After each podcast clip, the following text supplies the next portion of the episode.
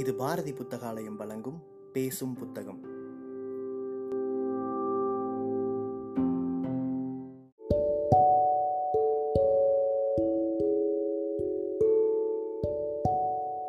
Book day இணையதளத்தின் மூலமாக முன்னெடுக்கப்படும் வாசகர்களுக்கான வாசிப்பு போட்டியில் தேர்வான சிறுகதையை கேட்க இருக்கிறீர்கள். அன்பார்ந்த தமிழ் நெஞ்சங்களுக்கு வணக்கம். எக்காலத்திற்கும் ஏற்ற சிறுகதைகளை படைத்து நம் நெஞ்சத்தில் வாழ்ந்து கொண்டிருக்கும் புதுமை பித்தன் அவர்களின் சிறுகதைகளுள் நான் தேர்ந்தெடுத்தது ஆற்றங்கரை பிள்ளையார். வாசிப்பது காரைக்குடியிலிருந்து க. நிரஞ்சன். ஊழி காலத்திற்கு முன். கேமுக்கள் என்ற அளவுகோல்களுக்கு எட்டாத சரித்திரத்தின் அடிவானம். அப்பொழுது நாகரிகம் என்ற நதி காட்டாறாக ஓடிக்கொண்டிருந்தது. கரையில் ஒரு பிள்ளையார். கரையில் வெள்ளம் கரை புரண்டு ஓடுவதால் கற்பாறைகளும் மணற்குன்றுகளும் அடிக்கடி பிள்ளையாரை மூடி அவரை துன்பப்படுத்திக் கொண்டிருந்தன. ஒரு கிழவர் வந்தார். பிள்ளையாரின் கதியைக் கண்டு மனம் வருந்தினார். பிள்ளையாரை காப்பாற்ற அவருக்கு ஒரு வழி தோன்றிற்று. சமூகம் என்ற ஒரு மேடையை கட்டி அதன் மேல் பிள்ளையாரை குடியேற்றினார். அவருக்கு நிழலுக்காகவும் அவரை பேய் பிடியாதிருக்கவும் சமய தர்மம் என அரச மரத்தையும் ராஜ தர்மம் என்ற வேப்ப மரத்தையும் நட்டு வைத்தார். வெள்ளத்தின் அமோகமான வண்டல்களினால் இரண்டு மரங்களும் செழித்தோங்கி வளர்ந்தன. பிள்ளையாருக்கு இன்பம் என்பது என்னவென்று தெரிந்தது. தனக்கு உதவி செய்த பெரியாரின் ஞாபகார்த்தமாக மனிதன் என்ற பெயரை தனக்கு சூடிக்கொண்டார்.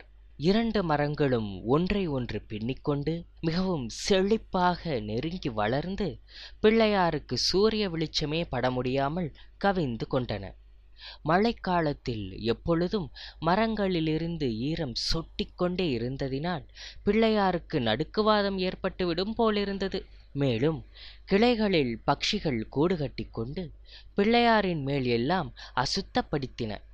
பிள்ளையாரை பார்க்க வெகு பயங்கரமாக இருந்தது. அப்பொழுது இரு கிழவர்கள் வந்தனர். கோர உருவத்துடன் விளங்கும் பிள்ளையாரைக் கண்டதும் இருவரும் ஆற்றுக்கு ஓடி ஜலம் எடுத்து வந்து முதலில் அவரை குளிப்பாட்டினார்கள். ஒரு கிழவருக்கு ஒரு யோசனை தோன்ற கையில் மண்வெட்டியுடன் வெகு வேகமாக ஒரு பக்கமாக சென்று மறைந்தார். மேலிருந்த அசுத்தங்கள் போனதினால் உண்டான ஒரு சந்தோஷத்தினால் பிள்ளையார் எதிரில் இருந்த கிழவருடன் பேசலானார். என்னை முன்பின் அறியாத நீங்கள் செய்த உதவிக்கு உங்கள் இருவருக்கும் எனது அன்பை தவிர வேறு நான் என்ன கொடுக்க முடியும்? உங்கள் பெயர் என்ன? உங்கள் நண்பர் பெயர் என்ன? என்றார். அதற்கு அந்த கிழவர் பதில் சொல்லுகிறார் பிள்ளையாரே கஷ்டத்தில் இருப்பவருக்கு உதவி செய்பவருக்கு பிரதியுபகாரம் வேண்டுமா என்ன? அதை நாங்கள் எதிர்பார்க்கவும் இல்லை. எனது பெயர் புத்தன். என்னுடன் வந்தவர் என் நண்பர் அல்ல. அவரை வழியில்தான் சந்தித்தேன். அவர் பெயர் ஜீனன் என்றார். கிழவருக்கு பளிச்சென்று ஒரு யோசனை உதித்தது. ஒரே பாய்ச்சலில் மரத்தின் மேல் ஏறி பட்சிகள் கூடு கட்டுவதற்கு வசதியாயிருந்த கிளைகளை எல்லாம் வெட்ட ஆரம்பித்தார். இத்தனை நாட்களாக இருளிலும் நிழலிலும் இருந்து வந்த பிள்ளையாருக்கு திடீரென்று பட்ட சூரிய கிரணங்களை தாங்க முடியவில்லை. மேலெல்லாம் சுட்டு கொப்பளிக்க ஆரம்பித்தது. கண்களை திறக்க முடியாமல் கூசுகிறது. நல்ல வேலை செய்கிறீர் போதும் உமது உதவி என்று கோபித்து இந்த கிளைகளினால்தான் உமக்கு? என்று கிழவர் பதில் சொல்லும் முன் தனது தும்பிக்கையால் அவரை தூக்கி வீசினார். கிழவர் மேடைக்கு வடகிழக்கில் வெகு தூரத்தில் போய் விழுந்தார். சற்று நேரத்தில் மண்வெட்டியுடன் சென்ற கிழவர் பிள்ளையாரை அணுகி நான் புதிதாக மேடை ஒன்று கட்டியிருக்கிறேன். அதில் அந்த கஷ்டம் ஒன்றும் இல்லை என்று சொல்லி அவரை தூக்கி கொண்டு போய் தான் தயாரித்த இடத்தில் உட்கார வைத்து இதோ பாரும் இதில் மரங்களே இல்லை. உமக்கு அங்கிருந்த கஷ்டம் என்று சொல்லி முடிக்கும் முன் அவ்விடத்தில் இருந்த உஷ்ணத்தை தாங்க முடியாத பிள்ளையார் கண்ணை மூடிக்கொண்டு ஒரே ஓட்டமாக தனது பழைய மேடையில் வந்து உட்கார்ந்து கொண்டு உங்கள் இருவருக்கும் உதவி செய்வது என்றால் பிறரை துன்பப்படுத்துவது என்று நினைப்பா?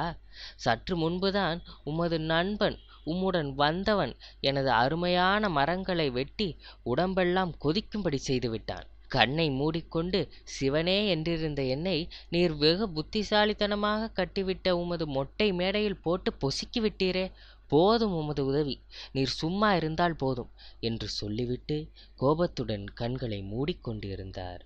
பிள்ளையாரின் மனநிலையைக் கண்ட கிழவர் பெரிதும் ஏமாற்றமடைந்து தானே அந்த மேடையில் உட்கார்ந்து தனது உயிரை விட்டார். வெட்டி விட்டதனால் கிளைகள் முன்னைவிட பன்மடங்கு அதிகமாக வளர்ந்தன. தாழ்ந்தும் கவிந்தும் வளர்ந்த அரச மரத்தின் இரண்டு கிளைகளுக்கிடையில் பிள்ளையாரின் தலை அகப்பட்டு கொண்டது. வேப்ப மரத்தின் வேர் ஒன்று பிள்ளையாரின் வயிற்றை சுற்றி வளர்ந்தது. பிள்ளையாரின் கால்களில் அரச மரத்தின் இரண்டு வேர்கள் இறுக்கி பின்னிக் கொண்டன. பிள்ளையார் இரண்டு மரங்களுக்குள் சிறைப்பட்டார். காற்றடிக்கும் பொழுதெல்லாம் பிள்ளையாருக்கு தலை போய்விடும் போல் இருந்தது. வயிற்றைச் சுற்றிய வேரோ அதன் வேதனை சகிக்க முடியவில்லை. கால்களும் சிறைப்பட்டதினால் ஓடவோ முடியாது. பிள்ளையாருக்கு நரகம் எப்படி இருக்கும் என்று சற்று தெரிந்தது. பலகாலம் சென்றது. வடமேற்கு கணவாய்களில் பெய்த அமோகமான மழையினால் நதியில் வெள்ளம் கரை புரண்டு ஓடியது. கணவாயில் ஒரு சிறு ரோஜா தோட்டம் போட்டு வசித்து வந்த கைலி கட்டிய ஒரு தாடி கிழவனையும் குடிசை தோட்டத்துடன் அடித்து கொண்டு வந்தது. வெள்ளத்தின் வேகத்தினால் அரச மரம் சாய்ந்தது. வேப்பமரம் அடியோடு விழுந்து வேர் மாத்திரம் பிடித்திருந்ததினால் தண்ணீரில் மிதந்து ஆடிக்கொண்டிருந்தது பிள்ளையாருக்கு ஓடவும் முடியவில்லை ஓடவும் பயம். பிள்ளையாரின் துன்பத்திற்கு ஓர் எல்லை நீக்கவோர் வழியும் இல்லை. வெள்ளத்தில் உருண்டு வந்த தாடிக்கிழவன் வேப்ப மரத்தின் கிளைகளை எட்டி பிடித்து மேடையில் தொத்திக் கொண்டான். வெள்ளம் வற்றியது. தாடிக்கிழவன் வேப்ப மரத்து நிழலுக்கு ஆசைப்பட்டு அதை தூக்கி நிறுத்தினான். வெள்ளத்தில் ஒதுங்கிய ஒரு செத்த பசுமாட்டின் தோலை உரித்து அதன் மாமிசத்தை வேப்ப மரத்திற்கு உரமாக இட்டான். தன்னுடன் வெள்ளத்தில் ஒதுக்கப்பட்ட ஒரு ரோஜா செடியை எடுத்து மீதி இருந்த மாமிச எருவை இட்டு வேப்ப மரத்திற்கும் அரச மரத்திற்கும் இடையில் நட்டு வைத்தான். மாட்டின் தோலை வைத்து வேப்ப மரத்தடியில் ஒரு குடிசை கட்டிக்கொண்டு தன் இடையில் சொருகியிருந்த உடைவாளை வேப்ப மரத்தில் மாட்டிவிட்டு சந்தோஷமாக இருக்க ஆரம்பித்தான். ரோஜா செடி உரத்தின் மகிமையால் நன்றாக செழித்து வளர்ந்தது. நல்ல வாசனையுள்ள புஷ்பங்களுடன் நீண்ட முட்களும் நிறைந்திருந்தன. பிள்ளையாரின் கஷ்டத்தை கவனிக்க யாரும் இல்லை. அப்பொழுது மூவர் ஒருவர் பின் ஒருவராய் வந்தனர். அவர்களுக்கு சங்கரன் ராமானுஜன் மத்வன் என்று பெயர். முதலில் வந்தவர் பிள்ளையார் தலையை விடுவிக்க முயன்றார். வெகு கஷ்டப்பட்டு சிறிது விளக்க முடிந்தது. வயிற்றைச் சுற்றிய வேரை சிறிதும் அசைக்க முடியாது என்று கண்டு தலையை விடுவித்த சந்தோஷத்தில் போய்விட்டார். அவர் பின் வந்த இரு கிழவர்களும் அரச மரத்தை முதலில் இருந்த மாதிரி தூக்கி நிறுத்த எத்தனித்தார்கள் முடியவில்லை. பெரிய மரத்தை தூக்க இருவரால் முடியுமா? அதிலும் கிழவர்கள். அரச மரம் கோணிக்கொண்டுதான் நின்றது. முன்பும் இப்படித்தான் இருந்திருக்கும் என்று நினைத்து சந்தோஷப்பட்டு கொண்டு சென்று விட்டார்கள். விலகியிருந்த அரச மரத்தின் கிளைகள் மறுபடியும் கவிந்து பிள்ளையாரின் கழுத்தை இறுக்க ஆரம்பித்தன. அருமை தொந்தியைச் சுற்றிய மாமிச உரம் பெற்ற வேப்ப மரத்தின் வேர்களோ பிள்ளையாரை அசைய விடாமல் நெருக்கின. ரோஜா புஷ்பங்களின் வாசனையை நன்றாக அனுபவித்தாலும் முட்களை எப்படி விளக்குவது? குத்தி குத்தி அந்த பக்கம் பூராவும் சீழ் வந்தது. போதாததற்கு கைலி கிழவன் தனக்கு பொழுது போகாத நேரங்களில் தனது உடைவாளை எடுத்து பிள்ளையாரின் ஒற்றை கொம்பில் தீட்ட ஆரம்பித்து விடுவான். மேடையின் மீது அரசங்கன்றுகளும் வேப்பங்கன்றுகளும் வேறு புல் பூண்டுகளும் முளைக்க ஆரம்பித்துவிட்டன. சில காலம் சென்றது. ஒரு நாள் இரவு மேற்கு சமுத்திரத்தின் அடிபாகத்தில் ஒரு பெரிய பூகம்பம் ஏற்பட்டதினால் கடல் ஜலம் நதிக்குள் எதிர்த்து பாய்ந்தது. பிள்ளையார் இருந்த மேடையின் பக்கம் புயல் காற்றும் மழையும் சண்டமாருதமாக அடித்ததினால் ஆறும் பெருக்கெடுத்து கடல் ஜலத்தை எதிர்த்தது. பேய் போல் ஆடிக்கொண்டிருந்த மரங்களும் மறுபடி விழுந்துவிட்டன. அரச மரம் பிள்ளையார் முதுகின் மேல் சாய்ந்து விட்டது வலுவற்ற வேப்ப மரம் முன்போல் பிள்ளையாரின் வயிற்றைச் சுற்றியிருந்த வேரின் உதவியால் மேடையில் இருந்து கொண்டு தண்ணீரில் ஆடிக்கொண்டிருந்தது. கைலி கிழவனை குடிசையுடன் அடித்து கொண்டு போய்விட்டதால் காற்றுக்கு வளைந்து கொடுத்து மறுபடியும் தலை நிமிர்ந்த ரோஜா செடியைத் தவிர அவனுடைய ஞாபகார்த்தமாக வேறு ஒன்றும் இல்லை. பிள்ளையாருக்கு நரக வேதனை பொறுக்க முடியவில்லை. இந்த மூன்று பிணிகளும் பாசக்கயிறு போல் அவரை துன்புறுத்தின. சமுத்திரத்தின் நடுவில் ஒரு சிறு படகில் சென்று கொண்டிருந்த ஒருவனை கடல் நீர் படகுடன் ஆற்றுக்குள் அடித்து கொண்டு வந்ததினால் அந்த படகும் இந்த பிள்ளையாரின் மேடையை அணுகிற்று. படகினுள் இருந்தவன் பிள்ளையாரின் காலை பிடித்து கொண்டு மேடையில் தொத்திக் கொண்டான். பிறகு படகையும் மேடையில் இழுத்து போட்டு கொண்டான். வந்தவனுடைய உடம்பு மிகுந்த வெண்மையாகவும் தலைமயிர் உருக்கி வார்த்த தங்கக் கம்பிகள் மாதிரி பொன்னிறமாக பிரகாசித்தது. அவனது நீண்ட தாடி பொன்னிறமான ஆபரணம் போல் அவன் மார்பை அலங்கரித்தது.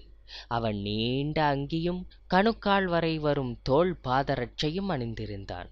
அவனது வலது கையில் கருப்புத் தோல் அட்டை போட்ட ஒரு பெரிய புத்தகமும் ஒரு நீண்ட சிலுவையும் இருந்தன. இவனுக்கு வேப்பமரத்தின் மகிமை நன்றாக தெரியும். ஆகையால் உடனே அதை தூக்கி நிறுத்தி அதன் அடியில் தனது படகை கவிழ்த்து போட்டு அதன் அடியில் படுத்து உறங்கினான்.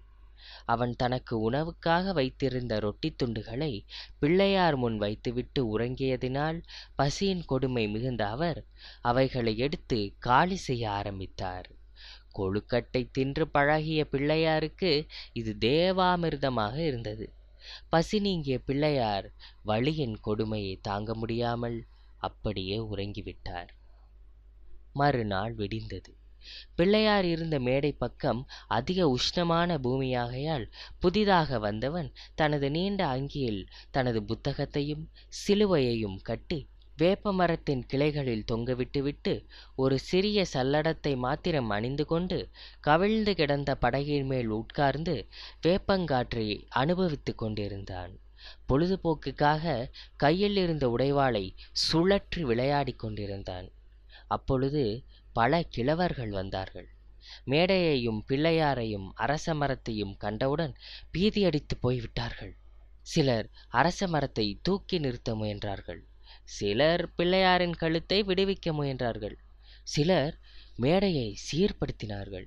ஒவ்வொருவர் செய்வதும் மற்றவர்களுக்கு தடையாக இருந்தது. பிள்ளையாரின் வயிற்றைச் சுற்றிய வேப்பமர வேரை அறுக்கப் போனால் புதிதாக வந்தவன் வாளை ஓங்குகிறான். அரச மரத்தின் கிளைகளை வெட்டப் போனால் பிள்ளையாரின் உதவியால் மரம் நிற்கிறது. அதை வெட்டிவிட்டால் மரமே விழுந்துவிடும். இது ஆராய்ச்சி செய்ய வேண்டிய விஷயம். சற்று பொறுத்து செய்யுங்கள் என்றார்கள். சிலர் மரங்களையே எடுத்துவிட்டால் நல்லது என்று நெருங்கினார்கள். இரைச்சல் அதிகமாகிறது. மரத்திற்கு பிள்ளையாரா பிள்ளையாருக்கு மரமா என்ற பெரிய தர்க்கம். ஆத்திரமுள்ளவர்கள் அரச மரத்தையும் வேப்ப மரத்தையும் அழித்துவிட பதைத்து நெருங்கினார்கள். உறங்கிக் கொண்டிருந்த பிள்ளையார் ஒரு அற்புதமான கனவு காண்கிறார். தான் பெரிதாக வளர்வது போல் தெரிகிறது.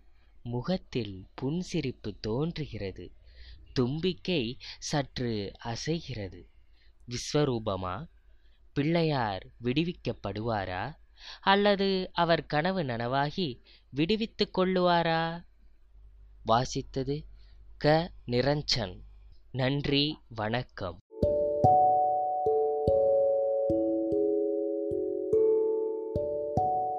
சிறுகதையை கேட்ட வாசகர்கள் தங்களுடைய கருத்துக்களை மறக்காமல் அனுப்பி வைங்க. புக் டே இணையதளம் மூலமாகவோ அல்லது நாங்கள் கொடுத்துருக்கிற வாட்ஸ்அப் எண் மூலமாகவோ அல்லது எங்களுடைய சமூக வலைத்தள பக்கங்களின் மூலமாகவோ உங்கள் கருத்துக்களை மறக்காமல் தெரிவிங்க. கருத்துக்களின் அடிப்படையில் தேர்வாகும் சிறந்த வாசிப்புக்கு பரிசளிக்கப்படும்